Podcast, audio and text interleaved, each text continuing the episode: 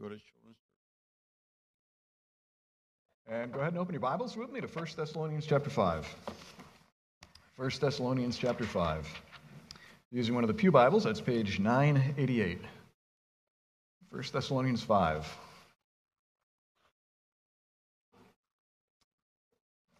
As you're turning there, something I was thinking while we were singing, uh, Martin Luther, the reformer, said that we sing not only to please God, which we certainly do, uh, but also to annoy the devil.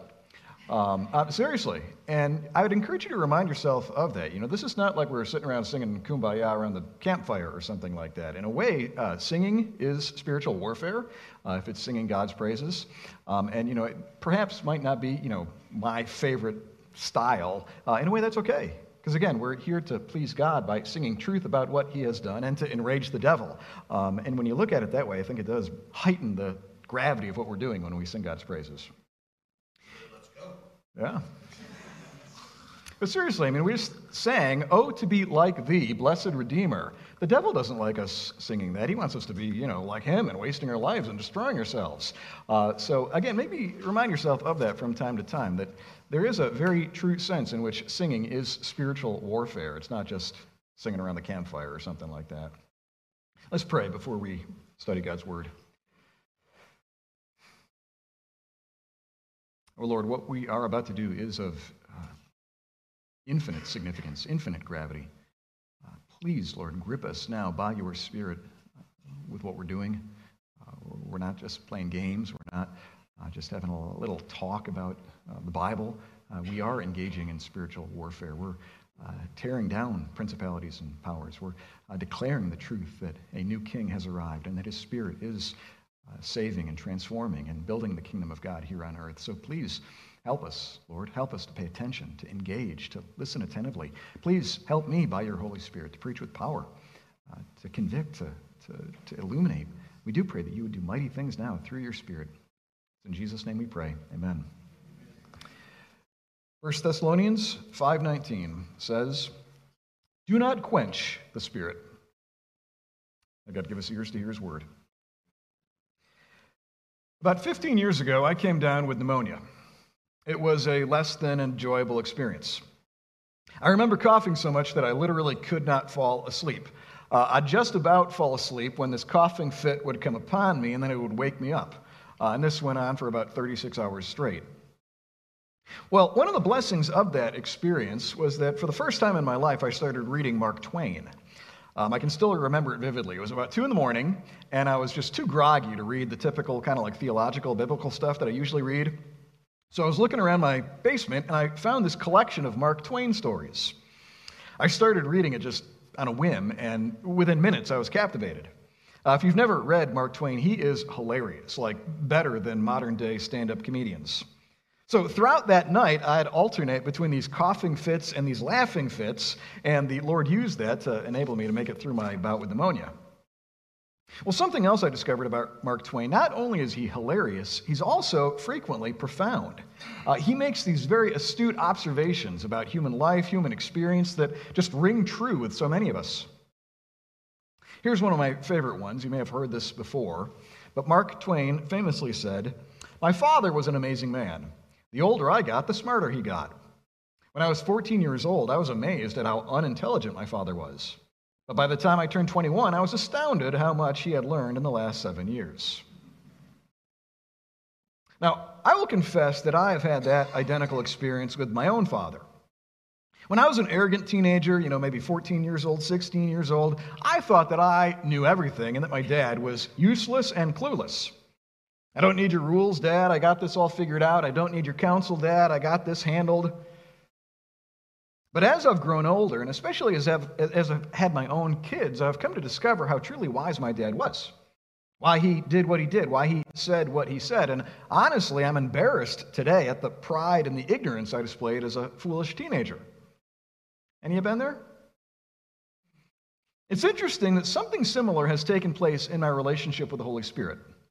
I really believe I became a Christian about when I was five years old, pretty young. And at that time, I was almost completely ignorant of the Holy Spirit, his person and work. I think I knew he existed and that he was God, but other than that, I had really little clue about what he was doing. All this stuff about convicting, converting, transforming. Uh, at five, I don't know if I knew any of that. But the longer I'm a Christian, the more amazed I am at all the Holy Spirit does.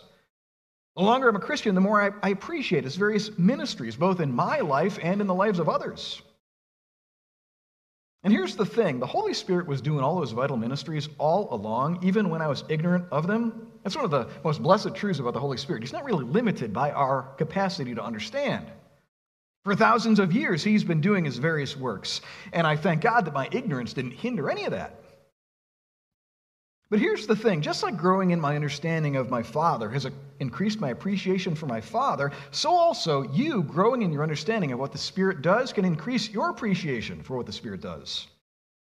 If you really understand and see what the Spirit is doing, that can move you to dramatic greater joy.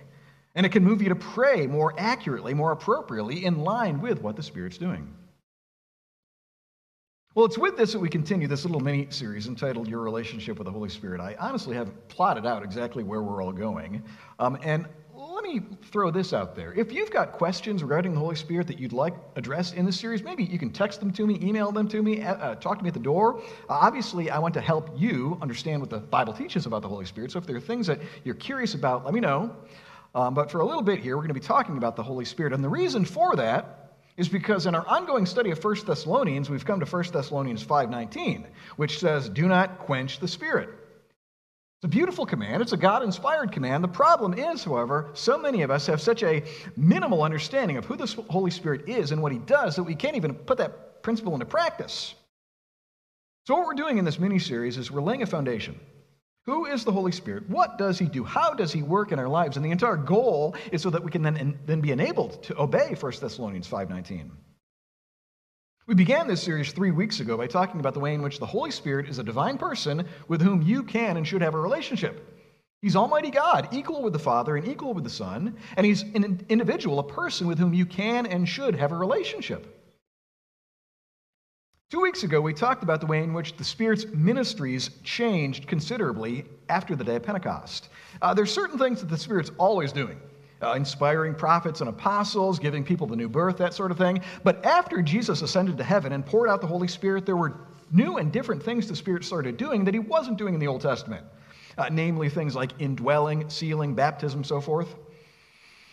That's just a quick summary of where we've been so far. And again, and encourage you, if you haven't been here for these sermons, to either listen to them or watch them. Uh, they're all available online totally for free. And again, I'm not trying to promote myself at all, but it would be to your advantage to understand a bit about who the Holy Spirit is and his works so that you can better engage with him. Well, today we're going to be talking specifically about one ministry of the Holy Spirit, his work of conviction. The Holy Spirit's work of conviction. What is that? How does that happen? And how should we respond to that? So we're going, Lord willing, today. And my hope and prayer is that all of us will increasingly experience the Holy Spirit's conviction and respond to it properly with faith and repentance.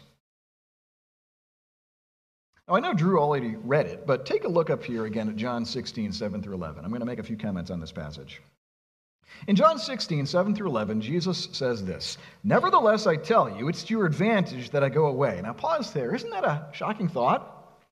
A lot of us think, man, wouldn't it be awesome if Jesus were walking on the planet right now? I could go up to him, shake his hand, hang. Well, actually, no. It's better that he ascends back to heaven so that then he can pour out his Holy Spirit. And if he doesn't ascend back to heaven, he can't pour out his Holy Spirit. I know that that, again, is kind of mind blowing, but that's exactly what Jesus says. It's to your advantage that I go away, for if I do not go away, the Helper will not come to you. The Helper we've talked about before is the Holy Spirit. I think the King James translates it's Comforter, same idea. The Helper will not come, come to you. But if I go, I will send him to you. And when he comes, he will convict the world concerning sin and righteousness and judgment. Concerning sin, because they do not believe in me. Concerning righteousness, because I go to the Father, and you will see me no longer. Concerning judgment, because the ruler of this world is judged. Now, in this passage, we're introduced to this entire ministry of the Holy Spirit's conviction. And that's where we want to start. What is the Holy Spirit's conviction? What is this? Maybe imagine, you know, don't say anything out loud at this point, but if somebody asked you, what is conviction? How would you answer that? Well, looking here at John 16, that word convict, the Holy Spirit will convict the world, it's an interesting word. It's actually used in legal contexts of a prosecuting attorney. A prosecuting attorney. Now, what does the prosecuting attorney do? You know, if you've ever seen, you know, Matlock or Law and Order or something like that, what's the prosecutor, prosecuting attorney's job? Well, his job is to emphasize and to point out the guilt of the accused. Am I right? He'll use this piece of evidence, he'll call that witness, he'll make this argument, but the entire point is to prove that this person is a guilty lawbreaker. Realize the Holy Spirit performs a ministry very much like that in conjunction with the hearing of the Word of God. You hear some truth of the Bible, and you can hear it in a variety of ways. The mechanism through which we hear it is, is that's secondary. Uh, you know, it could be a sermon, could be a book, could be a track, could be a YouTube video, could be just an impersonal conversation in the hallway, but you hear some truth of the Word of God, and then all of a sudden that truth pierces your heart with a power and a, an angst that you've never experienced before. You're strangely overwhelmed. You sense your guilt. You sense your hopelessness. You realize you've disobeyed God and incurred his wrath. You fear the consequences of what you've done and you desire forgiveness. In fact, I'd contend that at that very moment, you desire forgiveness more than anything else in all the world. If you've ever experienced that, you've experienced the Holy Spirit's conviction. For again, like it says, he convicts the world of sin and righteousness and judgment. Now, if we really wanted to break this down scientifically, uh, conviction is made up of three parts. Bring that next slide up, if you would. All three of these parts need to be evident for it to be real Holy Spirit conviction, and if any of these are lacking, it's not Holy Spirit conviction. The first is a persuasion of the truthfulness of the Bible.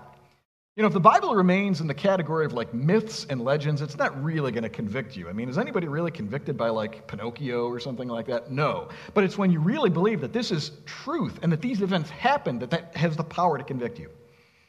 But secondly, there's a sense of fear of the consequences of disobedience. It's not just, yeah, I did wrong, but, you know, to err is human, or no big deal. No, there's this fear, uh oh, I'm in trouble.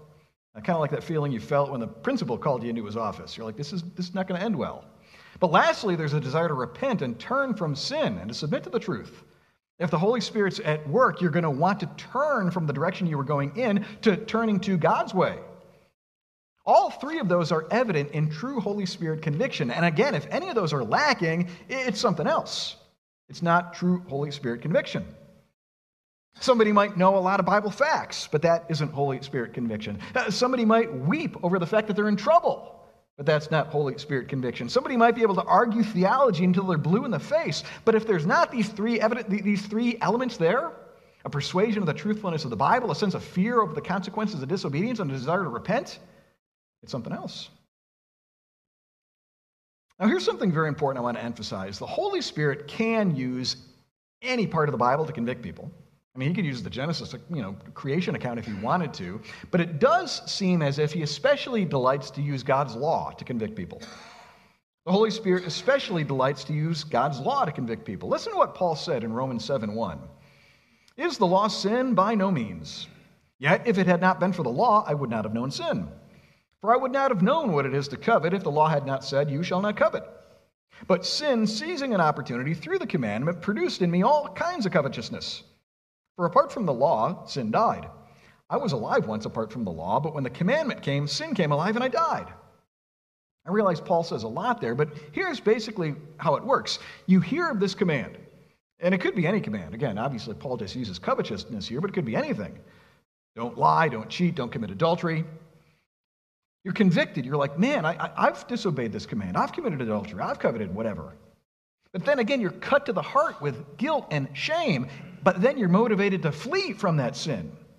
Again, I hope and pray you've all experienced this because that's exactly what the Holy Spirit's conviction is. Now, is the Holy Spirit's conviction a bit painful? Absolutely. You know, it doesn't feel good to be told how bad we are. It doesn't feel good to have your toes stepped on, uh, to have your heart kind of plowed. Realize that's necessary. It's, it's the proper diagnosis of a mortal illness before we're able to take advantage of the remedy for that illness. Yes, it humiliates us and breaks our hearts and can move us to tears, but that's the point. It's actually a good thing. In the words of James 4 6, God opposes the proud, but what? He gives grace to the humble. Now, here's something very important you need to get. And if all that I've said up to this point is maybe old hat, maybe tune in, especially here. Holy Spirit conviction is not mere emotional pressure or psychological manipulation. Millions have misunderstood this to their own destruction. Holy Spirit brought conviction is not mere emotional pressure or psychological destruction. You get this wrong, and you can really mess your life up and the lives of others. I mean, there's an awful lot that you can do to move people emotionally that has absolutely nothing to do with the Holy Spirit. Relying on stirring mood music, employing dim lighting and smoke machines, uh, telling these really extended emotional stories that really have no basis in Scripture, long altar calls accompanied by 15 more verses of Just As I Am, sad pictures of little puppies and kittens, I mean, again, you can do a lot to sort of manipulate people emotionally, and that's not the Holy Spirit conviction. I mean, just imagine this. You could get a bunch of unbelievers in here and play the theme to Rocky or let it go from Frozen, and next thing you know, they're weeping and, you know, standing up and waving their hand. That, that's not the Holy Spirit. Why would we expect any different just because it takes place in a church building?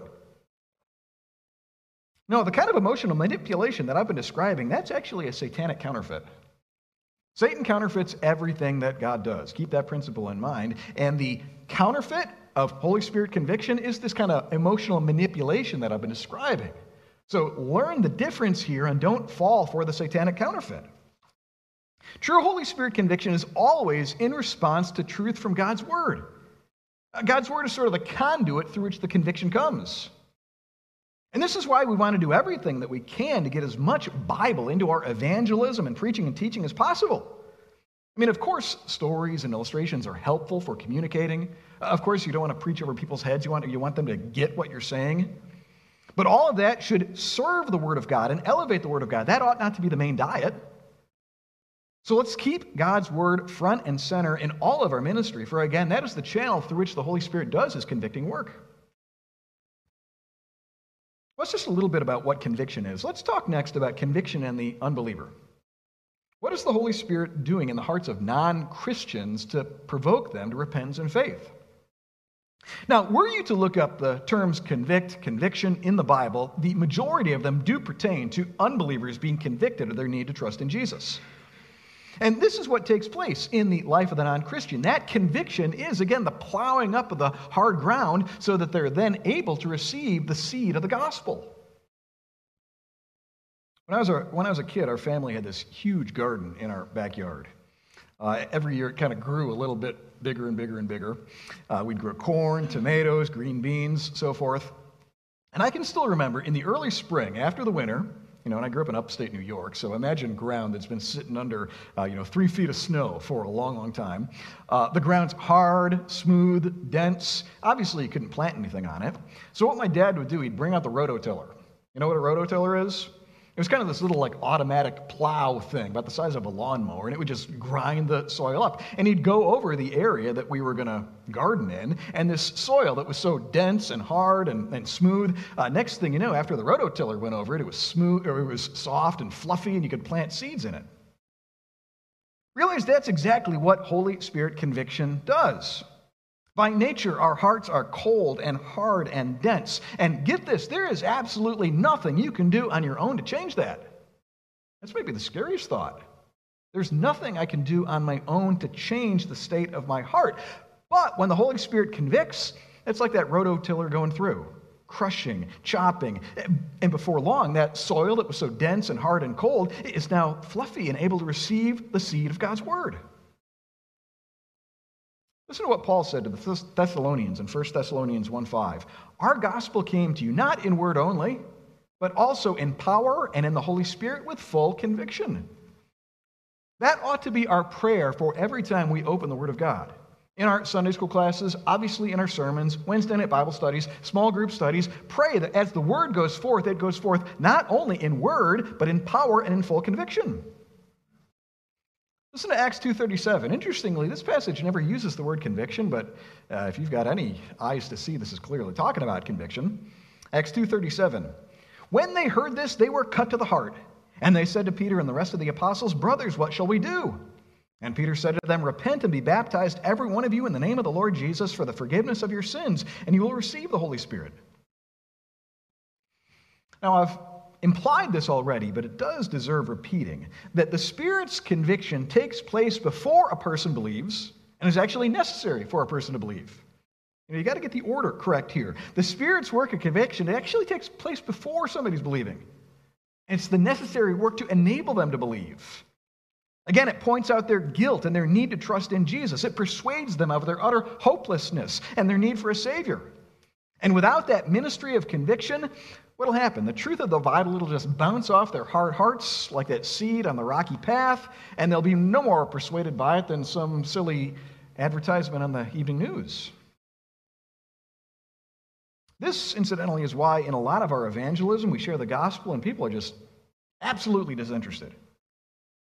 I mean, they think everything that we're telling them about Jesus and the resurrection and heaven, it's just on par with leprechauns.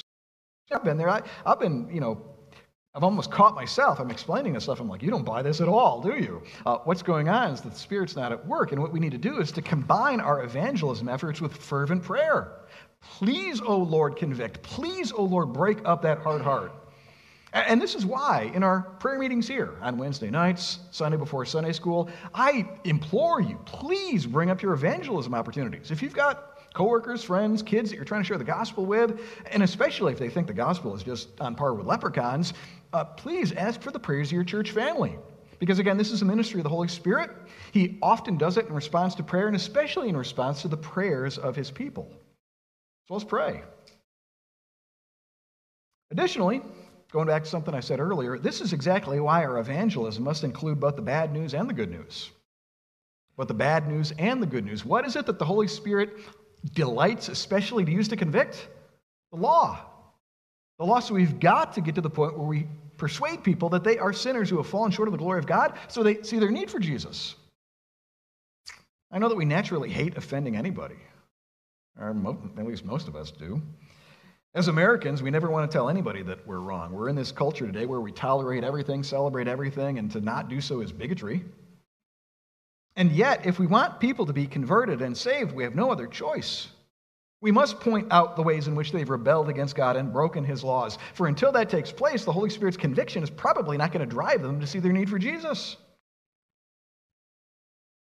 I think we see this sort of thing taking place in Jesus' conversation with the rich young ruler. If you think about it, in some ways, his conversation with the rich young ruler is so confusing. You know, the rich young ruler, I'm sort of assuming you're familiar with it, comes to Jesus and says, What must I do to inherit eternal life? Now, if somebody came to you or me and said, What must I do to inherit eternal life? What would we say? We'd probably say, Believe on the Lord Jesus and you'll be saved. It's exactly not what Jesus does. Remember what Jesus does? He starts enumerating the Ten Commandments. Now, what in the world is going on there? Well, Jesus knows what we don't always know. He knew that this man was hard and proud, and he needed to be convicted and humbled. And to do that, he brings up the law of God to crush his pride so that he'll then turn from his sin and flee to Jesus. You follow that? If you're familiar at all with the ministry of Ray Comfort, I actually think his approach is right on. Uh, you might want to check out Ray Comfort's book, Hell's Best Kept Secret, or probably even better, the free sermon, Hell's Best Kept Secret, same title. Uh, he really lays out in detail what I'm trying to explain here that we've got to bring the law of God to bear on people's consciences so that they then see their need for Jesus. Uh, otherwise, again, it's just going to bounce off hard ground with no interest at all. Check that out. Moving on quickly, let's talk now about the conviction of the Spirit and the believer. Christians. What role does the Holy Spirit's conviction play in the life of Christians? Now, I said earlier that the majority of the passages talking about conviction do pertain to non Christians being driven to Jesus, and that's true. But here's something I want to emphasize the convicting ministry of the Holy Spirit does not stop when we believe. It's not as if we don't need this anymore the second we trust in Jesus. No, the convicting work of the Spirit is essential for believers to grow in godliness.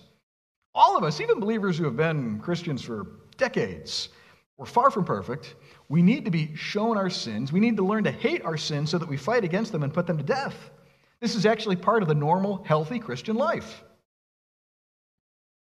There are plenty of examples of this in Scripture, but maybe the most obvious and powerful is the one where Peter denies Jesus. Again, you'll remember the story. Peter claimed, I will never deny you. Even if all fall away, I will never fall away. And what does Jesus say to him? Tonight, before the rooster crows twice, you'll deny me three times. Well, remember, he does sadly deny Jesus, not once, not twice, but three times. But what happens immediately after that?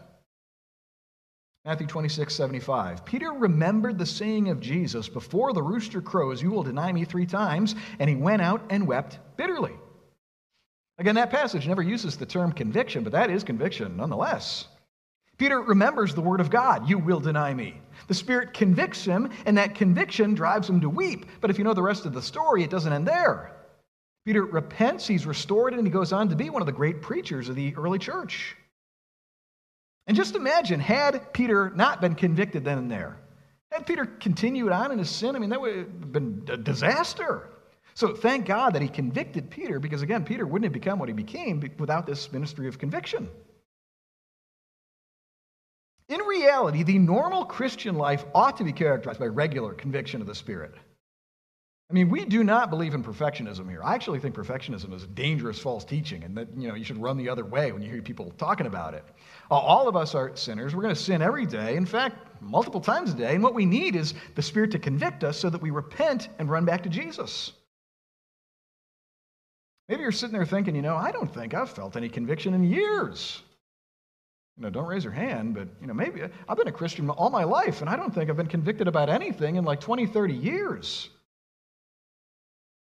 If that's you, you should be horrified. That is not a good sign at all.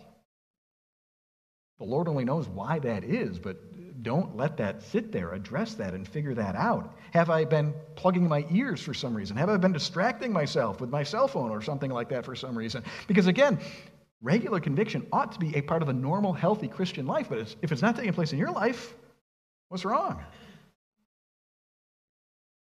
Now, here's something else I want you to think about. When you're experiencing that conviction, and again, it could be anything. It could be a sermon, could be a book, could be a track, could be a YouTube video. Honestly, for me, some of the deepest conviction I've felt is in response to these books that are like three, four hundred years old. So it doesn't really matter the, the means through which the conviction's coming. But when it's coming, what you need to get is that at that point, you're no longer dealing with the preacher. You're no longer dealing with the author the Bible study leader. You're actually dealing with God Himself. God is working through those words to convict you. Therefore, to reject that, to plug your ears, to ignore that, is to oppose God Himself. And if you're a true Christian, that's something you never want to do. And this is why any Christian who desires to grow in godliness should remain sensitive to the conviction and respond immediately whenever you feel the first pangs of it. Do everything you can to remain sensitive. You don't want to cauterize your soul. As soon as you start feeling, you know, there's conviction here, I, am doing what I shouldn't be doing. I'm looking at something I shouldn't be looking at. I'm, I just said something I shouldn't say. I'm going somewhere I shouldn't be. Repent then and there and soon. Don't harden your heart. Don't change the channel. Don't distract yourself with football or things that can be wholesome. You know, that's the thing. It's not like the options are conviction or, you know, I become like Hitler. You can often distract yourself with seemingly wholesome stuff, but by doing that, you're uh, quenching what the Spirit's doing in your life. God Himself is at work in your heart when you're feeling conviction, and it's only fools who try to oppose God. Well, that's a little bit about what conviction is, both in the life of the believer and the unbeliever. Hopefully, now you get a little bit of an understanding of what it is. We're about two thirds done, but let me share with you now seven reflections on Holy Spirit conviction. These were things I wasn't quite sure where to fit them, kind of a miscellaneous bunch of thoughts. Some of these are going to be longer than others, but none of them are very long. If what we've said about conviction is true, so what? Seven reflections on Holy Spirit conviction. First, consider conviction a gift and thank God for it whenever it happens. Consider conviction a gift and thank God for it whenever it happens. You know, it's kind of like this Is it a gift when your doctor tells you that you have cancer? Yes and no. I mean, none of us want to hear that, but think of the alternative. Would it be loving for this doctor to not tell me I have cancer when I do have cancer? That wouldn't be helpful at all. So, also, conviction, again, it can humiliate us and embarrass us, and it, it hurts. But at the same time, it's part of the necessary remedy so that we might be healed. And again, like I mentioned earlier, we can't convict ourselves on our own. Our flesh isn't going to just produce this out of nowhere. The world and the devil don't convict us. What's more, it's not the really moving preacher or the really moving music or the really eloquent author who's convicting us, it's God the Holy Spirit. So, whenever that happens, thank God for it. Thank you, God, that you did not let me die in my sins. Thank you, God, that you did not let me harden myself in my pride and arrogance. For again, just consider the alternative. The alternative is to run headlong into sin and to destroy ourselves. And uh, I don't think any of us want that.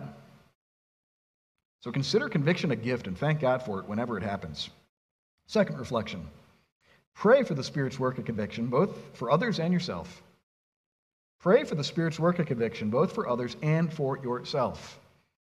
I'd encourage you to make this part of your daily prayer routine. All of us probably have things we pray for every day spouse, kids, nation, whatever.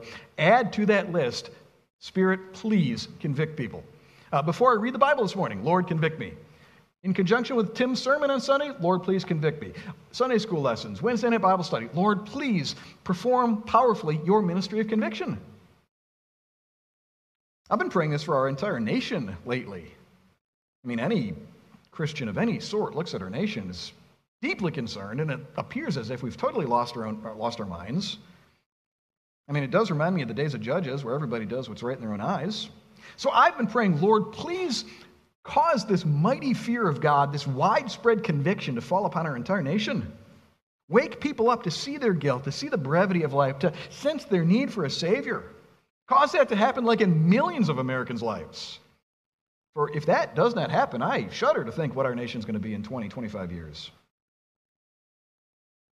Quickly, a third reflection on Holy Spirit conviction. Prioritize listening to preachers or teachers, authors, whatever, whom the Spirit uses to convict you. Uh, don't make this your exclusive diet, but at the same time, from time to time, include preachers who seem to have a special ability to convict you. Now, many of us I know have our favorite preachers, Bible teachers, authors, folks we listen to on the radio, and that's totally fine. I do as well. Um, and some of these are better in certain areas than others. I've got a whole collection. It's kind of embarrassing how many podcasts I've got on my phone. It's like 90, no exaggeration. And some of these guys are better in some areas than others. Some are really good in the original languages, some are really good in theology, some are really good on explaining the glories of Jesus, that sort of thing. But in addition to that, I've got a small group that seem to really deeply convict me when I listen to them. You ever known a preacher, Bible teacher like that? You almost have to like get yourself ready before the sermon because you know that partway through the sermon I'm going to feel really, really uncomfortable. Include some of those in your diet because, again, it's good for you. Don't make it the, the only thing you ever listen to, but include those in your diet because it's good for your soul. Again, James 4 6. God opposes the proud, but gives grace to the humble. We all need a humbling from time to time. Psalm 51 17. The sacrifices of God are a broken spirit, a broken and contrite heart, O God, you will not despise. If you're curious who the guys are that I listen to, ask me at the door and I can let you know who they are. But find the ones that seem to convict you. And we need this again because part of growing in godliness is seeing how far we yet have to go. Quickly, a few more reflections. Fourth, realize that if and when you ignore or refuse conviction, hardness of heart develops, making it easier to sin in a given area. This ought to knock our socks off, even though I know I'm guilty of it myself. Realize that if and when you ignore or refuse conviction, Hardness of heart develops, making it easier to sin in a given area. Now, the Bible could not be clearer here. The Holy Spirit's work of conviction, curiously, it is one of those works that can be resisted.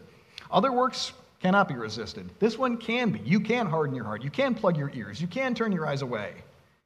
But realize that when you're doing that, you're cauterizing your conscience in that area. You know what the term cauterization means? You know, if you get a wound or something like that, they apply this heat to kind of meld it together. But when you do that, you lose all sensitivity and feeling there.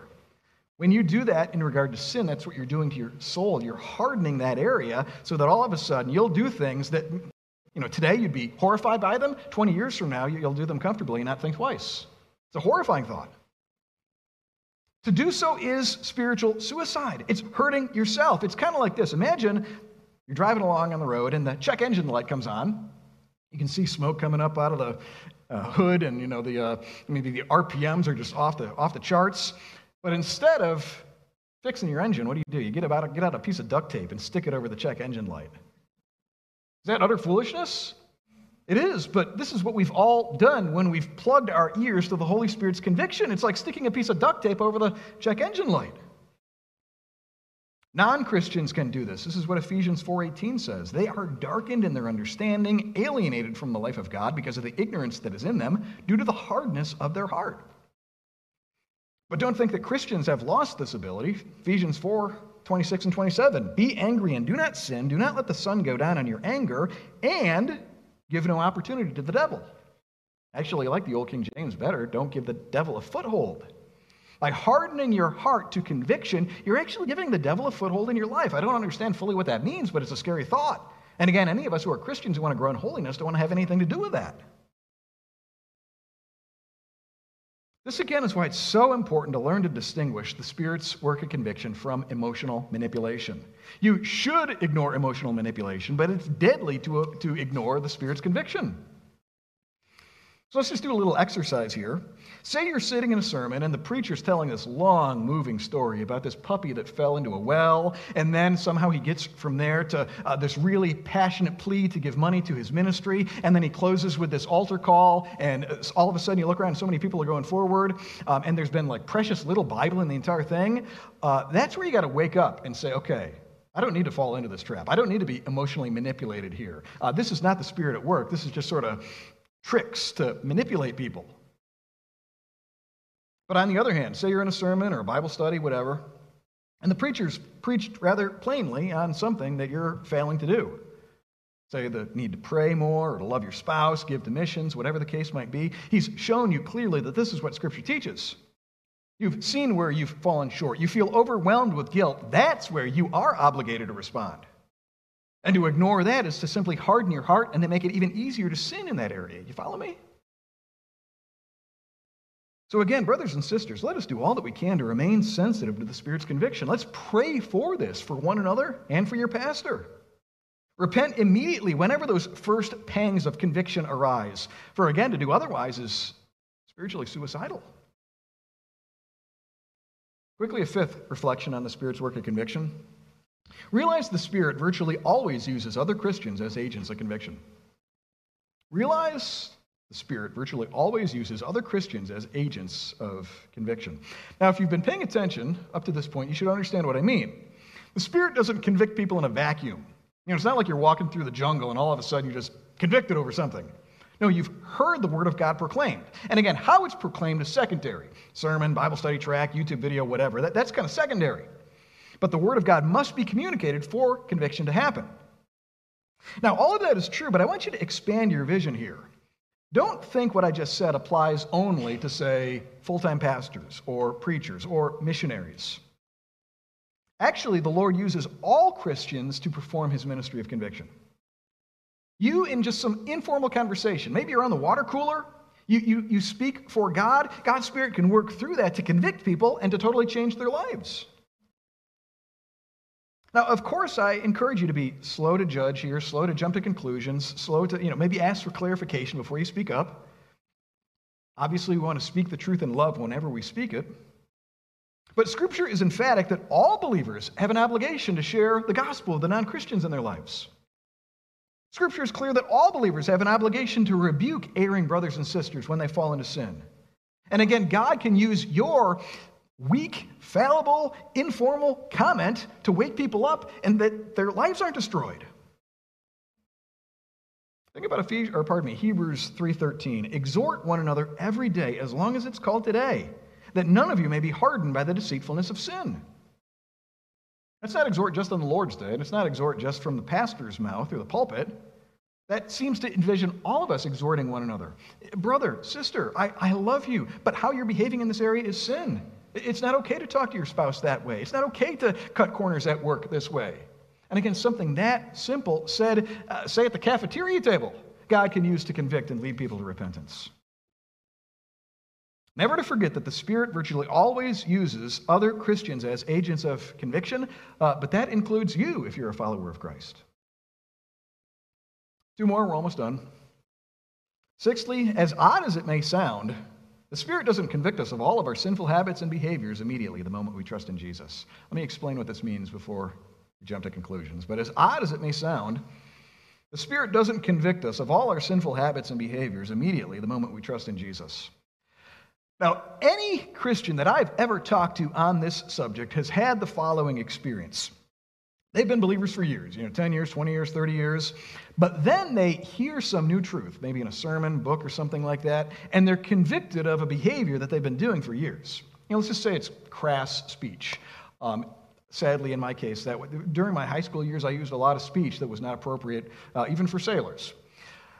And for years, I was kind of like okay with it. I kind of like winked at it, didn't really think much about it. Uh, but as God started working in my life, I came to discover, you know, that's totally inappropriate for a Christian to talk that way. We're to glorify God in all areas, including our speech. In Ephesians 4, it's pretty obvious that our speech is to be seasoned with salt, gracious, so forth. Uh, that didn't happen until I was like maybe 22. So for years there, I've been talking this way, never really feeling much conviction about it until the Lord finally woke me up. Now, what was going on there during that period where I wasn't convicted? Was it still sin? Absolutely. Was it still damaging my life, damaging my witness, damaging my church family? Yes. So why wasn't the Holy Spirit convicting me? I mean, there are a variety of answers, but at the end of the day, I've got to say what basically Jesus said in John 3 8. The wind blows where it wishes, you hear its sound, but you do not know where it comes from or where it goes. So it is with everyone who is born of the Spirit.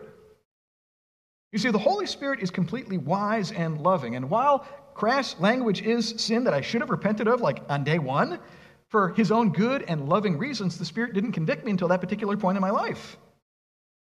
Is that mysterious? Absolutely, but I think this is just one more reminder of the way in which engaging with our God is a little bit mysterious.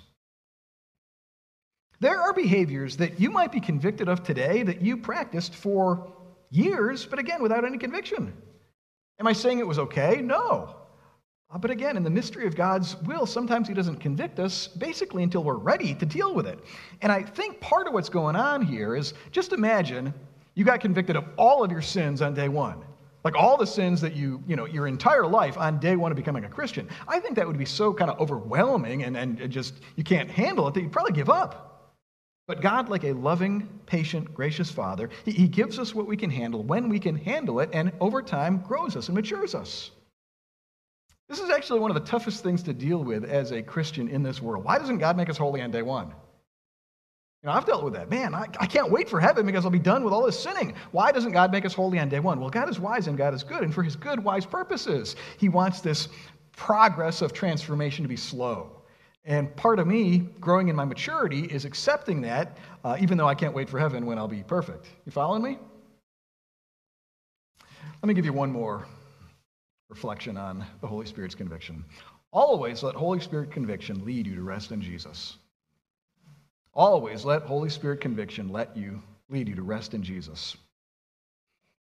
Now, I've implied this already several times this morning, but let me say it emphatically. Conviction is not an end in itself.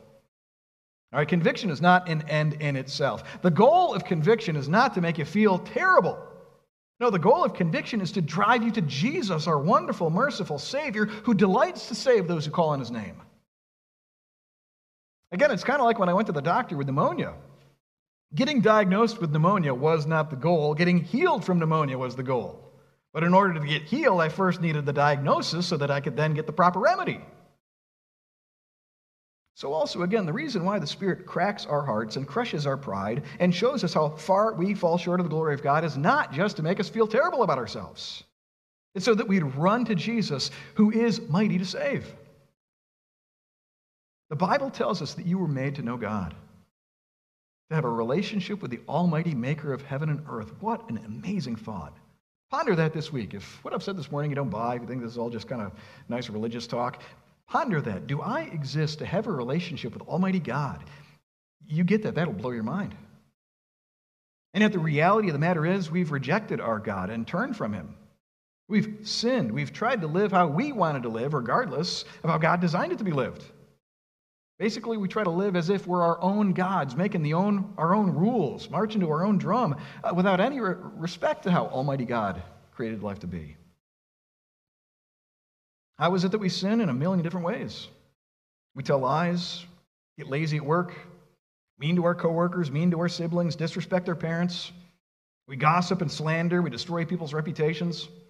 We misuse and abuse our sexuality for self indulgent purposes. Those are just a few of the thousands of ways whereby we're all guilty and lawbreakers in God's sight. And get this breaking just one of God's commands earns us eternal death. Now, if all of us are guilty of breaking thousands of commands, thousands of times, and if breaking one earns us eternal death, what then do we deserve? Because God is righteous and good, He will punish us for our sins. He'll pour out His wrath on us, slightly in this life, and most of us have felt that, but far, far worse in the life to come after we die. A judgment too horrible for words. And yet, under these hopeless circumstances, God still loved us. And God did something to reconcile us, to heal, and to restore the relationship we destroyed. God provided a Savior for all people, a Savior who is His very own Son. God the Father sent God the Son down from heaven. God the Son was born as a little baby. Before he became Jesus the man, he was Jesus the baby.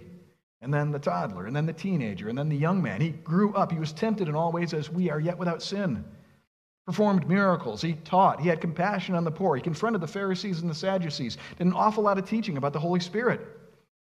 But then he died on the cross. And as he's dying on the cross, he's absorbing the judgment of God our sins deserve. The very hell I would endure forever for all of my wickedness poured out on Jesus in its entirety on the cross in my place. Three days later, God the Father raises Jesus back from the dead to testify that what I'm telling you right now is true. He ascends to heaven, where he then pours out the Holy Spirit, and now he's inviting you. Turn from your sin, trust in me, be saved. Turn from your sin, trust in me, be forgiven of all of your sins. That's the promise of the gospel. This is why Jesus came to earth, to forgive us of our sins and to reconcile us to God. And this is why the Holy Spirit convicts us, so that we'll run to Jesus and rest in him. So, in conclusion, if right now you're feeling the least pang of Holy Spirit conviction, run to Jesus. Run to Him now for the first time or for the thousandth time. Run to Jesus. Turn from your sin, rely on what He has done, embrace His loving leadership, and be reconciled to God. As always, if any of you would like to discuss these things further, need clarification on something that I've said, would like somebody to pray with you, pray for you, please talk to me after the service. I'll be at the front door to greet people on the way out. But let that Holy Spirit conviction lead you to rest in Jesus and be reconciled to God. Let's pray. God in heaven, we do thank you so much for the gift of Holy Spirit conviction. Lord, we need this. Without this, we would have destroyed ourselves long ago.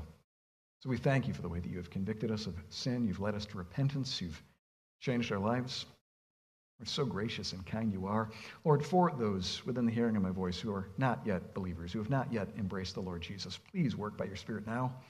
Draw them to yourself, open their eyes, and give them faith that they might rest in Christ. In his name we pray. Amen.